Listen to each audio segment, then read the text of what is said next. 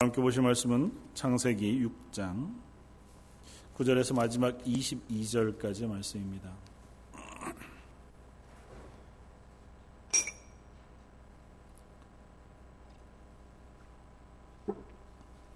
구약 성경 창세기 6장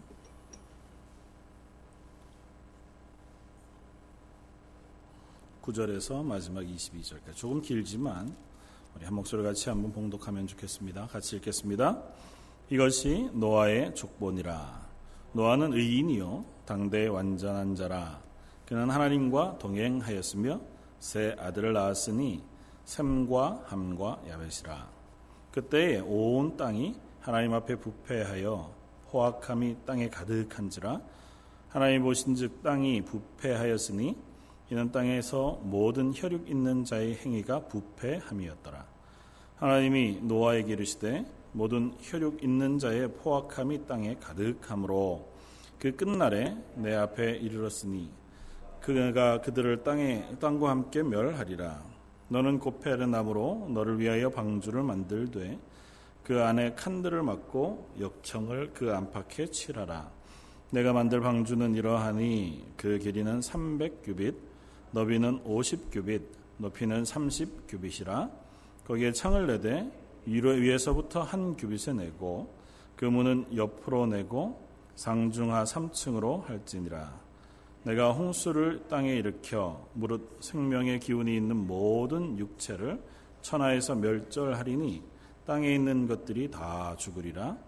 그러나 너와는 내가 내 언약을 세우리니 너는 내 아들들과 내 아내와 내 며느리들과 함께 그 방주로 들어가고 혈육 있는 모든 생물을 너는 각기 암수 한 쌍씩 방주로 이끌어들여 너와 함께 생명을 보존하게 하되 새가 그 종류대로 가축이 그 종류대로 땅에 기는 모든 것이 그 종류대로 각기 둘씩 내게로 나오리니 그 생명을 보존하게 하라.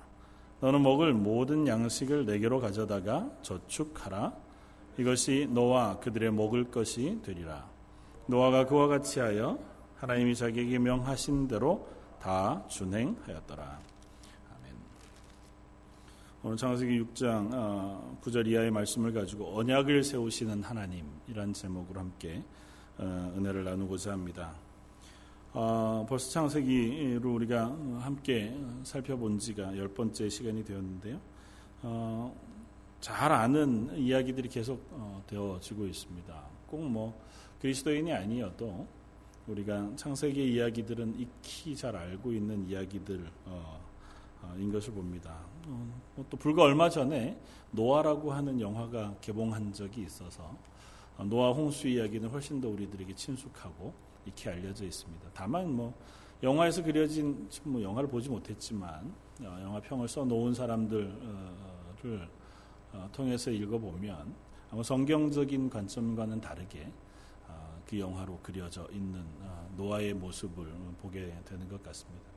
오늘 이야기를 통해서 우리는 노아의 홍수 이야기의 첫 장, 6장부터 9장까지가 노아의 홍수 이야기가 쓰여지고 있습니다. 그러면서 오늘 우리가 읽었던 9절 이것이 노아의 족보라 그렇게 이제 선언함으로 노아의 이야기가 구장 마지막까지 그려지는데 어, 전에도 우리가 살펴보았듯이 이 선언으로 창세기는 일곱 개의 단락으로 나뉘어진다고 말씀드렸죠. 어, 노아의 족보다라고 하는 그 족보, 계보 이 단어가 톨레도시라고 하는 단어여서 하나님의 창조의 대략은 이러하니라고 했을 때 첫 그 단어와 같고 또 아담의 족보 후손은 이러하니라고 했을 때 그 단어와도 같고 지금 노아의 어, 족, 노아의 족본이라고 하는 그 족보라는 단어로도 같습니다. 9장 이후에 10장으로 가면 이제 어, 이후에 아브라함 이야기를 시작으로 아브라함의 족보 이야기가 나오는 어, 그렇게 이제 어, 하나님의 구원의 이야기를 이렇게 조그만 단락으로 우리들에게 설명해 보여주고 있습니다. 그 가운데 6장부터 9장까지 나오는 노아의 홍수 이야기, 그러면서 노아 이야기를 통해서 하나님 우리를 향하여 어떻게 구원의 은혜를 어, 베푸시는가 고 하는 것들을 그림으로 보여줍니다. 뭐 사실은 오히려 우리들에게 있어서는 노아의 홍수가 옛날에 정말 있었냐? 아니면 그냥 전해 내려오는 전설과 같은 이야기냐? 그게 훨씬 더 관심을 끄는 이야기일 수 있습니다. 그래서 창조 과학회나 혹은 이 세상의 지질학을 연구하는 많은 어, 과학자들 혹은 또 뭐 천체를 연구하는 천문학자들까지 어, 정말 지구의 나이는 얼마나 되었나 성경에 나오는 족보들을 다 계산해 보면 일부러 계산해 보신 분들이 있으시더라고요. 창세기부터 이제 예수님 나실 때까지 다 계산해 보니까 지금으로부터 7천 몇백 년 정도쯤 되었다. 근데 우리가 알고 있기는 지구의 나이는 몇십만 년, 뭐 몇억만 년이 넘는 긴 시간인데 그건 어떻게 이해할 것이냐. 뭐 이거에 사실은 우리가 훨씬 더 관심을 많이 갖습니다. 그러니까 옛날에 노아의 홍수가 40일 동안 비가 쏟아져서 전 지구가 전부 다 물로 덮일 수 있었냐? 그랬다면 그 증거는 뭐냐? 그때 노아가 만들었던 이 방주의 크기 속에 그만큼 많은 동물들이 다 들어갈 수 있었냐? 아, 근데 성경은 그런 것에 크게 관심을 두지 않습니다. 다만 설명할 수는 있습니다. 그러니까 노아의 홍수가 실제로 있었던 증거들을 어, 설명해 볼 수 있습니다. 특별히 뭐 창조과학회를 통해서 우리가 어, 그랜드 캐년이라고 하는 곳에 가서 그 지질학을 쭉 단층들을 연구해보고 설명들을 들어보면 아, 이것이 노아의 홍수의 흔적들을 쉽게 발견할 수 어, 있습니다. 그래서 지금도 어, 뭐 LA 쪽의 서부 어, 그 창조과학회에서는 어, 그랜드 캐년을 통해서 이렇게 창조과학 그래서 그랜드 캐년을 통한 하나님의 창조 혹은 노아의 홍수 그런 것들을 설명하는 투어를 지금도 진행합니다. 그러니까 뭐 그거는 나중에 이제 혹시 기회가 되시면 거기에 참석하셔서 어, 뭐 설명을 들으시면 좋을 것 같고 또 기회가 있으면 제가 창조과학과 관련되어진 것들을 한번 세미나를 통해서 할 수 있을 어, 기회가 있을 것 같습니다. 그러나 오늘 저희가 함께 나눌 이야기는 그 홍수 이야기 이전에 이 홍수를 일으키신 하나님의 어, 우리가 관점을 갖고 하나님에 집중해서 오늘 이야기를 좀 보았으면 좋겠다 이렇게 생각이 되었습니다. 왜냐하면 노아 홍수 이야기는 주인공이 노아인 것 같지만 오히려 노아는 조연에 불과합니다. 오히려 이 주연은 하나님이시죠. 하나님께서 인간을 창조하셨고 창조하신 인간을 보셨는데 오늘 보니까 그 창조한 인간이 악하고 또 부패했다더라는 것입니다. 하나님께서 만드신 창조한 인간 그 부패함을 하나님께서 보시고 그들을 심판하기로 작정하시고 그들을 심판하신 이야기가 노아의 홍수 이야기고 심판하실 때 모든 인류를 다 심판하시지 않고 지난주 마지막 보았던 것처럼 노아는 여호와께 은혜를 입었다. 은혜 입은 노아라고 하는 한 사람을 그와 그의 가족 그리고 그 방주 안에 들어온 모든 짐승들을 구원해 주심으로 그러니까 죽이지 않고 심판 가운데 보호해 주심으로 새로운 하나님의 나라 창조되어진 그 땅에 살아갈 수 있도록 그들을 살려 주신 이야기, 그것으로 노아의 홍수 이야기를 우리가 읽는 것이 성경적인 관점에서 읽을 수 있는 이야기라는 것을 우리가 어, 발견합니다. 왜냐하면 성경은 언제쯤 노아의 홍수가 있었냐, 그리고 그것을 통해서 얼마나 많은 어, 사람들이 죽었느냐에 관심이 있는 것이 아니라 그 심판이 왜 있었으며 그리고 그 심판을 하신 하나님의 마음은 어떤 것이었나? 그리고 그 심판 가운데 왜 굳이 노아와 그의 가족은 구원을 받을 수 있었나? 조금 더 확장해 가면 그 노아의 방주 속에 들어와 있는 짐승들 요즘은 뭐 어, 저는 좀 싫어하긴 하지만 집에서 기르는 강아지한테도 내가 강아지 엄마가 돼서 내 새끼 이렇게 부르고 같이 잠자고 같이 먹고 뭐 그러는 세상이 됐는데 어, 노아 홍수 당시에 수많은 동물들이 있었는데 그 중에서 각기 두 마리씩 뭐 그 정도의 짐승들만 살아남고 나머지는 다 죽었잖아요. 그들은 죽이고 살아난 짐승들 그들은 살리신 이유가 무엇이고 그 어, 속에 하나님이 우리들에게 가르치시고자 하시는 뜻은 무엇이냐 그것을 우리가 살펴보는 것이 훨씬 더 합당하다 이렇게 생각이 됩니다. 오늘 보면 이렇게 시작합니다. 노아는 당대 어, 노아는 의인이요 당대 완전한 자라 그는 하나님과 동행하였다. 먼저는 노아에 대한 소개부터 시작합니다. 노아를 뭐라고 소개하냐면 세 가지로 의인이었다. 그리고 완전한 사람이었고 하나님과 동행하는 사람이었다. 어, 이세 번의 노아에 대한 소개는 어, 참으로 대단한 어, 것이 아닐 수 없습니다. 구약에서 의인이다고 하는 표현은 노아에게 있어서 처음 나옵니다. 노아는 의인이라고 소개가 되어지고요. 그는 완전한 자다 그렇게 소개가 되어집니다. 완전하다고 표현되는 이 표현은 흠이 없다는 표현입니다. 그러니까 어, 노아라고 하는 한 사람은 하나님 보시기에 그가 어, 뭐 추상적으로 도덕적으로 아주 완전하거나 의롭거나 아니면 윤리적으로 깨끗한 사람이다라고 하는 의미를 넘어서서 하나님이 만드신 인간으로서 하나님을 닮은 사람으로 살아가고 있다고 하는 것을 설명하는 것일 겁니다.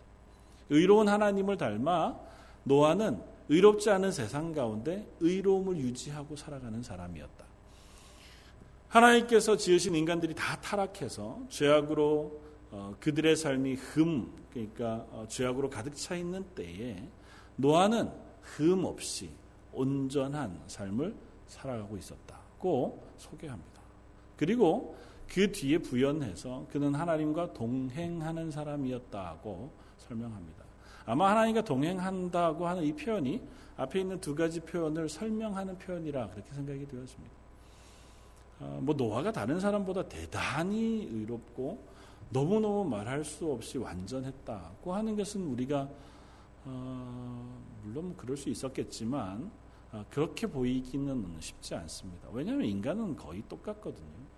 그 노아가 구원받은 것이 구원받은 그리스도인들 우리들을 상징한다고 할 때 노아의 온전함, 의로움 그것은 전적으로 하나님과 동행하는 삶에 기인한 것이지 그가 다른 이들과 비교했을 때 윤리적으로 도덕적으로 혹은 철저하게 어, 거룩하고 의롭고 완전하게 살았기 때문에 그런 평가를 받은 것은 아니다라는 사실을 우리는 확인할 수 있습니다. 왜냐하면 우리가 읽었던 오늘 본문 바로 앞쪽에 8절은 분명히 노아는 하나님께 은혜를 입었더라고 설명하고 있기 때문에 그래요.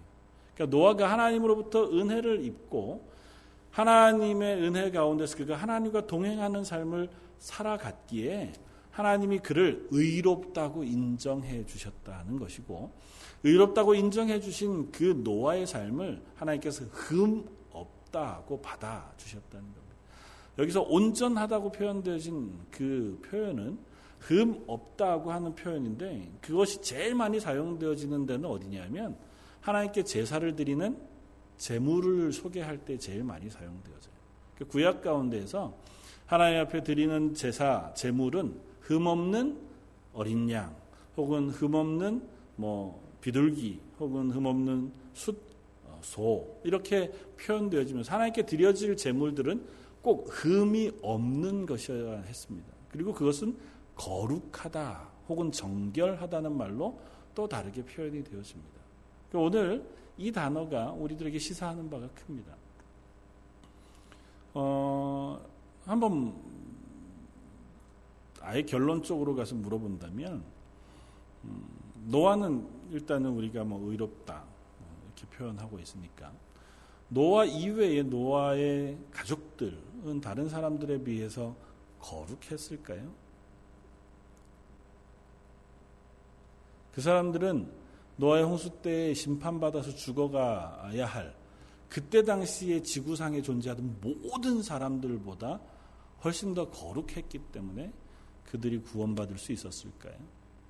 나머지 인류들은 전부 다 하나님 앞에서 죄인이었고 심판받아 마땅할 만한 악한 사람들이었지만 너와 그의 가족들은 하나님 앞에 너무 신실하고 의롭고 선해서 하나님이 그들만은 도무지 심판하지 말아야겠다고 생각할 만큼 그들은 거룩했기 때문에 구원을 받은 것일까요?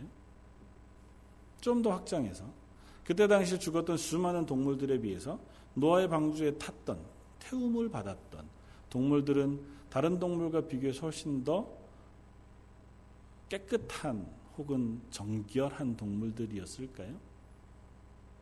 심지어 성경은 뭐라고 기록하고 있냐? 오늘 우리가 본문에 본 것처럼 노아의 방주 안에 태운 동물들을 두 가지로 분류합니다. 하나는 정결한 동물들과 부정한 동물들로 구분해서 정결한 동물과 부정한 동물들을 다 태우도록 명령하고 계시고 이것이 7장에 가보면 정결한 동물은 암수 7쌍씩 한 번 더 추가로 뒤에 부정한 동물들은 암수 한 쌍씩 어, 노아의 방주 안에 태우도록 그렇게 명령하였습니다. 거기서 부정하다고 표현한 어, 단어는 결코 정하지 않다고 하는 표현입니다. 아주 강력한 표현이에요. 무엇이 부정한 동물과 정결한 동물을 구분하는 걸까요? 그리고 하나님은 왜 부정한 동물들도 노아의 방주에 태우셨을까요? 부정한 동물은 노아의 방주에 태우셨는데 부정한 인간들은 왜 노아의 방주에 태우지 않으셨을까요? 우리가 그냥 노아는 당대 의인이고 정말 착한 사람이고 하나님 앞에서 다른 사람과 비교해서 너무너무 괜찮은 사람이었기 때문에 다 죽이되 그냥 그 사람 한 가족만은 하나님께서 살려주셨다. 이렇게 노아의 방주 혹은 노아의 홍수 이야기를 읽기에는 조금 난해한 문제들이 어, 그런 질문들이 우리 속에서 올라옵니다. 오늘 그 이야기를 우리가 한번 생각해 보자는 겁니다. 하나님이 동물들이야 뭐 걔네가 정하건 부정하건 뭔 상관이 있겠습니까? 그냥 종류대로 다 살리는 거니까 그 종류 중에 인간은 노아의 가족이 들어간 거겠죠. 그렇게 얘기해서 이해가 되신다면 어 너무 뭐 너무 단순하고 싶지요. 그러나 오늘 본문은 그 이야기를 하고자 하기보다 하나님께 은혜 입은 노아와 그의 가족이 그 구원받은 것이 전적으로 하나님께서 그들에게 은혜를 베푸셨다는 사실인 것을 확인하게 합니다. 그것을 마치 노아의 방주로 이끌어 들어온 동물들, 그들을 노아의 방주에 태우는 모습을 통해서 우리에게 힌트로 보여줍니다. 노아의 방주에 태워진 동물들은 결코 자의로 타지 않습니다. 그러니까 동물들이 어떤 동물은 악하고 어떤 동물은 선해서 선한 동물들만 다 모아서 개 중에 말 잘 듣고 개 중에 착해 보이는 애들만 두 쌍씩 뭐 태웠다거나 그렇지 않잖아요. 하나님께서 마치 아담이 모든 동물들의 이름을 짓고자 할 때 각 동물들을 아담 앞으로 이끌어 오신 것처럼 노아의 방주를 다 짓고 노아의 방주 속에 동물들을 태우실 때에 하나님께서 그 동물들을 노아의 방주로 이끌어 들이십니다. 그리고 그 동물들이 노아의 방주로 자연스럽게 들어가게 하셔서 그 방주 안을 가득 채우십니다. 그러니까 다시 말하면 하나님께서 방주 안에 들어갈 동물들을 불러오신 거예요. 이끌어 오셨고 그들을 집어 넣으십니다. 그리고 나중에 보면 하나님께서 그 방주의 문을 밖에서 닫으세요. 하나님께서 이 방주라고 하는 것을 통해서 하나님의 구원을 이루실 때에 거기에 타는 사람들의 조건은 별로 중요하지 않습니다. 거기에 태우는 것은 전적으로 하나님의 선택이었고 하나님께서 선택한 이들을 그 안으로 집어넣으시고 하나님께서 문을 닫으심으로 그 안에 탄 모든 이들을 하나님께서 구원해 주시는 이야기를 오늘 노아의 방주를 통해서 우리에게 어, 보여주고 계신 겁니다. 그럼에도 불구하고 노아와 그의 가족들을 하나님께서 구원하실 때에 하나님께서 하나의 힌트를 우리에게 허락해 보여주십니다. 그건 뭐냐면 노아와 그때 당시의 사람들 사이의 비교입니다. 하나님이 노아에게 은혜를 피고 노아가 그 하나님을 잊지 않으므로 하나님 앞에 은혜 입은 자로서 노아의 삶은 살아가집니다. 그러나 당시 모든 인류들은 그 하나님이 없이 하나님을 잊어버리고 하나님과 관계없는 삶을 살아가 이 노아와 구원받은 노아와 그렇지 않은 사람들의 사이를 극명하게 비교해 보여줍니다. 오늘 11절은 어, 이렇게 씁니다.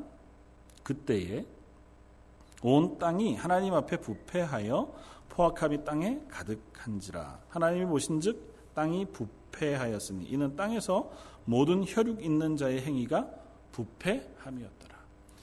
그때 당시에 세상을 표현하는 단어를 한 단어로 부패했다고 씁니다. 그리고 또 다른 하나는 포악했다고 했다고 씁니다. 그러니까 둘 다 굉장히 강력한 단어입니다. 그때 당시 하나님은 이 세상에 모든 만물을 창조하시고 보시기에 심히 좋았더라. 그러니까 하나님 보시기에 이 세상에 지으신 만물들은 참으로 좋은 아름답고 선한 상태에서 지음을 받았습니다. 그리고 그들에게 하나님 복 주시고 말씀하시기를 생육하고 번성하여 땅에 충만하라고 말씀하셨습니다.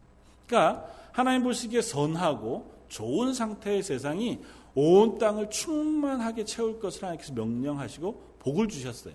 그런데 인간이 하나님을 떠나가고 하나님 없이 살아가면서 하나님과 함께 사는 삶을 거부하고 내 스스로가 왕이 되어서 내 욕심을 따라 살아가는 삶을 시작함으로 이 세상이 변했는데요. 어떻게 변했냐면 포악한 것으로 그리고 부패한 것으로 가득 찬 세상이 되어져 버리고 말았다. 그리고 그것의 대표적인 이야기가 오늘 보면 우리 앞에서 보았던 5장에 나오는 가인의 후손들의 이야기. 특별히 라멕이라고 하는 사람으로 대표되어져서 선포되어지는 내가 가진 힘과 무기를 가지고 다른 사람 위에 군림하여 다른 사람의 생명까지도 아끼지 않고 빼앗을 수 있는 약육강식의 세상이 이 세상이 되어져 버렸다는 그리고 그것이 선이 되어져 버렸어요. 이 세상 가운데 힘 있는 자가 바른 것이 되었고 힘 있는 자가 모든 것을 지배하는 그래서 하나님 대신에 힘 있는 것 혹은 돈 혹은 권력을 숭배하는 세상이 되어 버렸습니다. 그걸 하나님 보시기에 부패했다고 선언하고 계시는 거예요. 그 부패한 세상을 오늘 보면 더 앞쪽으로 가면 이렇게 했습니다. 6장 3절 이하에 여호와께서 이르시되 나의 영이 영원히 사람과 함께하지 아니하리니 이는 그들이 육신이 됨이라. 이제 하나님과 동행하지 않는 인간은 육신으로 죽음을 기다리는 그 육체로 죽음을 기다리는 존재가 되었다. 그렇게 선언하시고요. 그들의 남은 날이 120년이 되리라 하시고 났는데 4절 당시의 땅에는 네피림이 있었고 그 후에도 하나님의 아들들이 사람의 딸들로에게로 들어와 자식을 낳았으니 그들은 용사라 고대 명성이 있는 사람들이었더라. 어, 네피림 용사 혹은 명성 있는 사람이라고 표현되어지는 모든 표현들은 어, 대단히 싸움을 잘하는 당대의 유력한 사람들을 이야기합니다. 다시 말하면 당시에 힘으로 다른 사람들보다 훨씬 더 유력한 사람들이 된 사람들. 어쩌면 아직 뭐 왕국이라는 것이 존재하기 전이니까 왕으로 군림한 사람들은 아니겠지만 왕처럼 그 모든 사람들 위에 군림했던 사람들. 그러니까 용사라고 하는 표현은 그래요. 그러니까 네피림이라고 하는 단어는 뒤에 민수기에서 딱 한 번 더 등장하는데 마치 이스라엘 백성이 가나안 땅을 정복하러 들어갔을 때에 가나안 땅에 살던 장대한 키가 굉장히 크고 싸움을 잘하던 사람들 그 사람들을 소개할 때 네피림의 후손 그렇게 소개합니다. 그리고 그 사람들의 힌트가 뒤이어 나오는 다윗과 싸웠던 골리앗이라고 하는 사람을 통해서 우리가 확인할 수 있습니다. 키가 다른 사람보다 훨씬 더 장대하고 힘이 훨씬 세고 싸움을 잘하는 사람들. 그 사람들이 바로 여기에 소개되어진 네피림 혹은 용사 유력한 사람들이에요. 그러니까 그, 이 세상은 이미 노아 당시에 하나님 앞에 하나님의 말씀에 순종하고 하나님 앞에서 서로 사랑하고 의로움으로 가득 차 살아가는 세상에서 힘이 득세하는 세상이 되어져 버리고 말았다는 거죠. 그래서 힘 있는 사람이 득세하고 또 힘으로 남들 위해 군림하여 더 큰 힘을 가지고 세상 가운데 살아가는 그리고 그것이 뭐 다른 표현으로 하면 선이 되어져 버린 그것이 바른 것이 되어져 버린 그러니까 모든 가치관과 질서가 힘 있는 자가 승리하는 것으로 바꾸어져 버린 세상이 되어져 버렸다는 거예요. 뭐 어렵게 생각할 거 없어요. 요즘과 똑같습니다. 현대 사회가 그렇잖아요. 힘 있는 사람이 약한 사람들 위에 군림합니다. 그리고 모든 질서들 힘 있는 사람들 입장에서 만들어 갑니다. 법을 만들어 갈 때 정말 공평하게 법을 만드는 것 같아 보여도 뭐 죄송하지만 법 만드는 사람들이 자기의 이익을 깎아먹는 법을 결코 만들지 않습니다. 세금에 관한 법률들 뭐 저보다 훨씬 잘 아시는 분들 많으시겠지만 세금에 관한 법률들을 만들 때 결코 부자들이 부자들에게 불리한 법률을 만들지 않습니다. 그렇지 않습니까? 그러니까 법과 질서를 만드는 사람들 이미 그 사람들이 힘과 권력에 의하여 그것이 기준이 되는 사회가 예나 지금이 동일합니다. 그러니까 그들이 기준이 되는 세상 그리고 그 세상의 결과가 뭐냐 하면 부패함입니다. 하나님 없이 그 세상이 부패하고 포악한 세상. 얼마든지 힘으로 가난하고 약한 사람들을 짓밟을 수 있는 세상. 지금 우리가 여전히 세상에 역사 속에서 보고 있는 바들이잖아요. 힘 있는 사람들에 의해서 가난한 사람들 혹은 연약한 사람들이 희생되고 죽임을 당하고 또 그것에 더 많은 것들을 잃어버리고 많은 현대 사회를 보는 것과 별반 다르지 않습니다. 그 세상을 하나님께서 이제는 심판하시기로 작정하셨습니다. 왜냐하면 하나님이 원래 만드셨던 하나님의 선함 그리고 하나님을 닮은 거룩함 그것을 충만한 세상이 아니라 그것이 다 사라져 버리고 인간의 욕심과 부패함과 포악함만 가득한 세상을 하나님께서 그대로 내버려 두실 수 없었습니다. 그래서 그것들을 다 심판하기로 작정하셨고 그 모든 땅을 심판하시는 이야기가 노아의 홍수 이야기입니다. 그런데 그 홍수 가운데 하나님 유독 노아라고 하는 한 사람과 그의 가족을 하나님께서 구원하시기로 작정하셨습니다. 오늘 본문은 그 이야기를 하나님께서 노아와 언약하셨다고 하는 표현으로 쓰고 있습니다.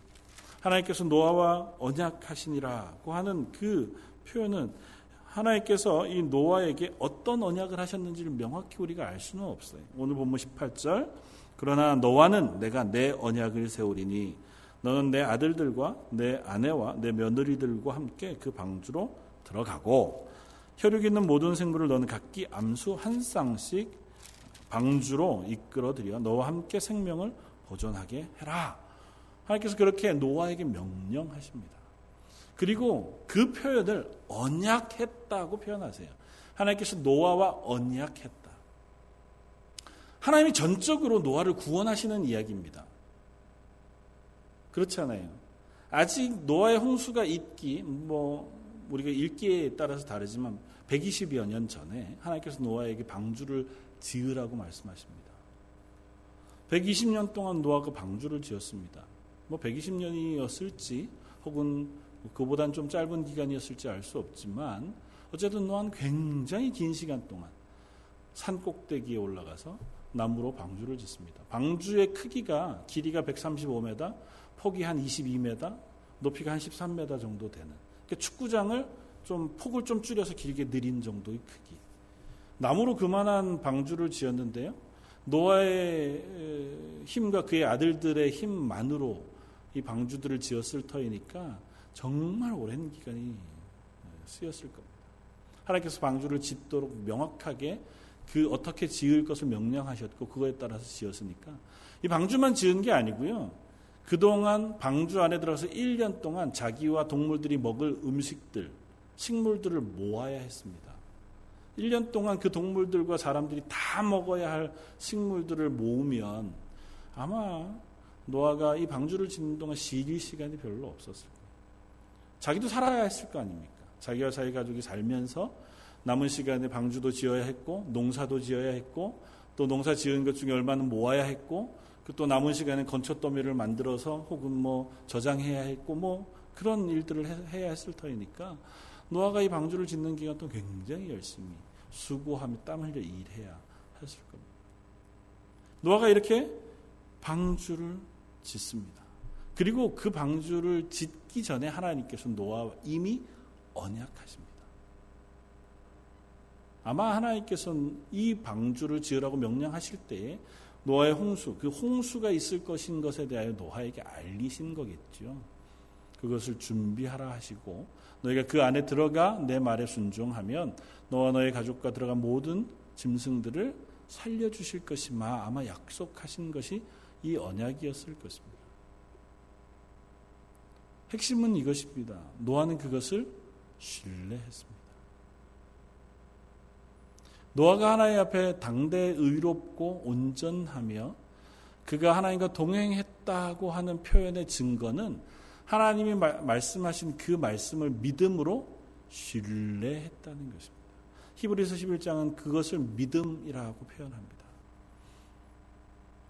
베드로전서 3장과 베드로전서 2장에 가면 노아가 그렇게 방주를 짓고 또 방주를 짓는 동안 의를 전파했다고 설명해요.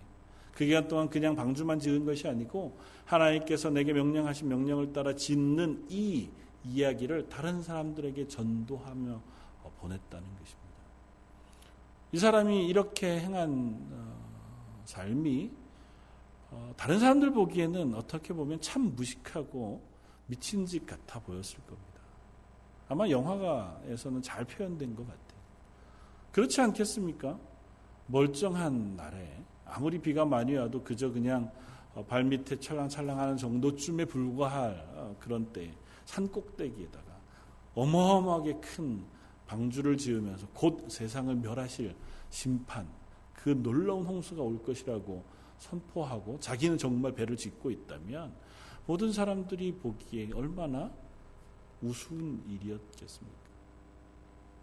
노아가 그렇게 할 수 있었던 것은 하나님께서 그와 언약하신 것을 그가 믿었기 때문에.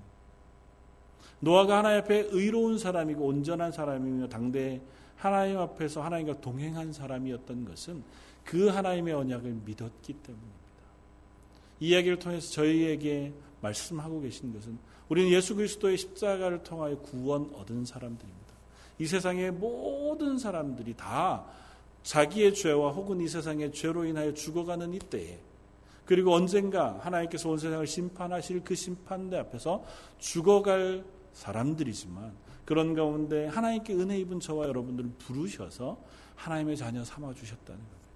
그리고 하나님의 자녀 삼아 주신 우리에게 하나님께서 기대하는 것 혹은 우리에게 요구하는 것은 하나님이 예수 그리스도를 통하여 우리를 구원하신다고 하는 그 구원의 사실을 믿는 것이라는 겁니다.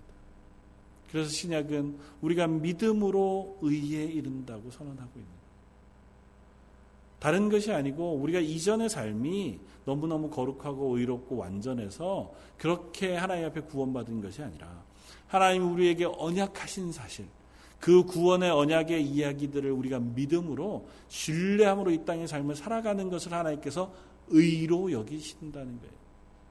그래서 오늘 노아의 이야기 뒤이어 나오는 아브라함의 이야기도 히브리서 11장은 아브라함이 믿음으로 갈 바를 알지 못하고 하나님께서 자기에게 지시하신 땅으로 떠나갔다고 설명합니다. 믿음으로 노아는 아직도 하늘에서 비가 내리지 않는 그때에 하나님의 명령에 순종하여 방주를 지었다 하는 것입니다.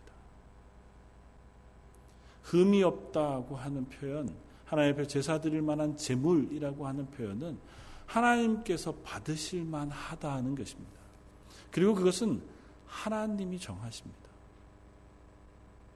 정결한 짐승과 부정한 짐승을 어떻게 구분했을까요? 구약에서? 우리는 모릅니다. 하나님이 제정해 주셨어요. 물론 이렇게 구분할 수는 있어요. 대부분 정결한 짐승들은 육식하지 않습니다. 다 채식하는 동물들이고 순한 동물들.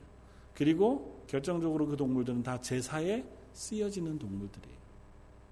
물론 제사에 드려지지 않는 정결한 짐승으로 구분되어진 것들도 있습니다. 부정한 짐승들은 대부분 육식을 하거나 포악한 짐승들 혹은 어, 뭐 지저분하거나 혹은 또 다른 여러 이유들도 있겠죠. 근데 그것만으로 정결한 짐승, 부정한 짐승을 구분할 수 없습니다. 그냥 단순하게 얘기하면 하나님께서 이들은 정결한 짐승으로 선언해 주셨기 때문에 정결한 짐승이 이들은 부정한 짐승이기 때문에 부정한 짐승으로 그냥 불리우고 있는 것 따릅니다. 하나님은 정결한 짐승과 부정한 짐승을 구분하지 않고 방주 안에 살려주십니다. 저와 여러분들은 정결하냐 아니면 부정하냐 그것이 아니라 하나님이 우리를 불러 구원의 은혜를 베풀어 주셨느냐 아니냐 때문에 하나님 앞에 구원 얻은 백성이 되었다는 것입니다. 우리가 하나님의 구원을 입은 그 사람으로 하나님이 나와 언약하신 그 구원의 언약을 믿느냐고 하는 사실을 우리들에게 묻고 있다는 거죠. 그래서 우리는 구원은 믿음으로 얻습니다. 예수님이 날 위하여 십자가에 돌아가셨다는 사실을 내가 믿고자 하느냐? 내가 믿기를 원합니다. 하고 하는 그 믿음으로 우리는 구원에 이르게 되어집니다. 그리고 그 구원을 얻은 우리를 하나님께서 이 세상 가운데 도구로 사용하시기를 원하십니다. 나중에 우리가 살펴보겠지만 노아의 홍수가 끝나고 나서 하나님께서 홍수 이후에 방주에서 나온 노아를 통하여 하나님 앞에 제사하게 하시고 그 제사를 받으셨다 하고 기록합니다. 그때 쓰여진 제물이 바로 정결한 짐승들이었습니다. 정결한 짐승은 노아의 방주에 구원을 받았어요. 구원을 받아서 방주에 타 있다가 1년 만에 밖에 나오자마자 자기의 목숨을 희생 제물로 드려야 했습니다.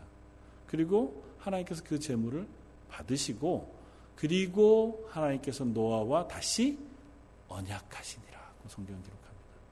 그때 언약은 뭐냐면 다시는 내가 이 땅을 물로 심판하지 아니하겠다고 하는 언약을 하세요. 그리고 그 언약의 기초가 되는 것이 노아가 하나님 앞에 나와 정결한 짐승으로 드린 제사예요. 다시 말하면 이 정결한 짐승은 그저 자기의 목숨을 제물로 바쳐 드림으로 하나님의 언약의 기초가 되어지는 겁니다. 그리고 그것은 바로 예수 그리스도의 죽으심을 우리에게 보여주는 거예요. 예수님은 당신의 생명을 우리의 하나님과 우리 사이에 언약의 제물로 드려주심으로 그것을 의지해서 우리는 하나님으로부터 구원의 언약을 받게 되어진 사람들이라는 것입니다. 그러니까 결코 노아의 방주에 들어갔던 모든 노아와 그의 자녀들, 동물들, 정결한 짐승들 혹은 무정한 짐승들 그 어느 것도 그들의 힘으로 그 방주 안에 들어간 것이 아니고 하나님께 은혜를 입음으로 그들이 그 방주 안에서 구원을 얻을 수 있었다는 것이고 그 구원은 하나님께서 그들과 하신 언약을 통해서 주어졌다는 것입니다. 지금 저와 여러분들에게도 그 언약은 분명히 주어졌습니다. 하나님께서 저와 여러분들을 향하여 언약하신 언약이 예수 그리스도를 통하여 이 땅에 구원을 허락하시마고 하는 하나님의 언약입니다. 우리 인간의 죄악이 관영한 이때에 우리가 결국은 하나님의 심판대 앞에서 멸망하고 말 이때에 우리의 죄악을 다 지시고 십자가에 지신 예수 그리스도를 믿음으로 너희를 구원하마고 한 하나님의 언약의 말씀 그것이 우리에게 주어진 언약이고 그 언약을 믿음으로 저와 여러분들은 구원 얻는 하나님의 자녀가 되어진다는 것입니다. 사랑 성도 여러분, 우리가 그 언약을 믿고 그 구원의 기쁨 가운데에서 그 언약을 증거하는 다리가 또 혹은 증거하는 통로가 되어지는 하나님의 사람들 되어지길 바랍니다.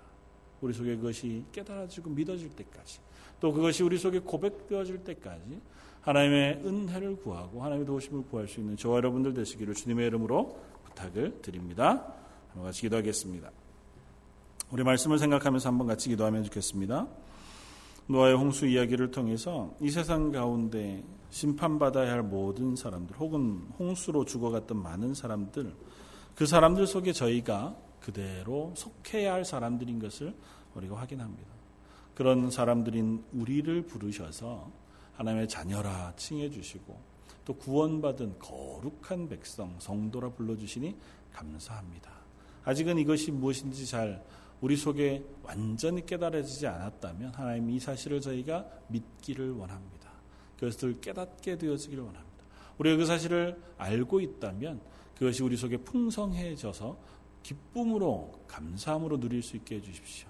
한 걸음 더 나아가서 내 주변에 있는 이들에게 그 구원의 기쁨을 나눌 수 있는 통로가 되게 해주십시오. 우리 한 목소리 같이 한번 기도하겠습니다.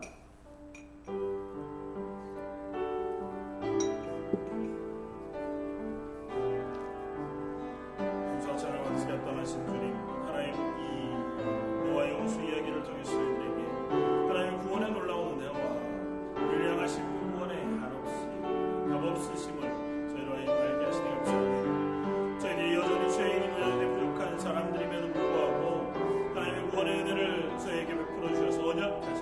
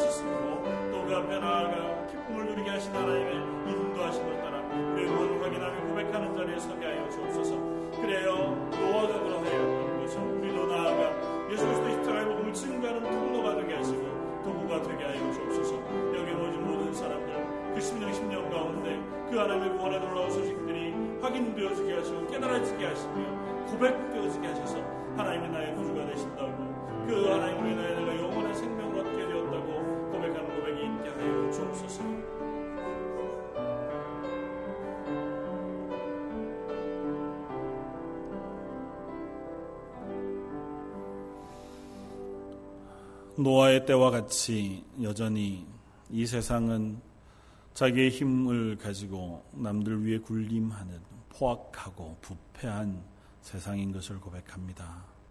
그 가운데 살아가는 저희들 역시 그 포악하고 부패한 마음 가운데서 결코 멀지 않나 그 가운데 실패하며 살아가는 죄인들인 것을 고백합니다. 그런 저희들을 부르셔서 하나님의 구원의 은혜를 베풀어 주시고 하나님의 자녀라 칭해 주시며 성도라 불러 주시고 하나님의 나라의 구원에 놀라운 감격을 누리게 하시니 감사합니다. 예수 그리스도를 통하여 우리들에게 허락하신 그 구원의 기쁨, 죄 사함의 은총이 저희들 속에 매일매일 새롭게 깨달아지게 하여 주옵소서. 알지 못하는 이들에게는 하나님께서 성령으로 깨닫게 해주시고 그 감격과 기쁨이 희미한 이들에게는 매일과 같이 충만한 은혜와 풍성한 기쁨으로 넉넉히 채워 주옵소서.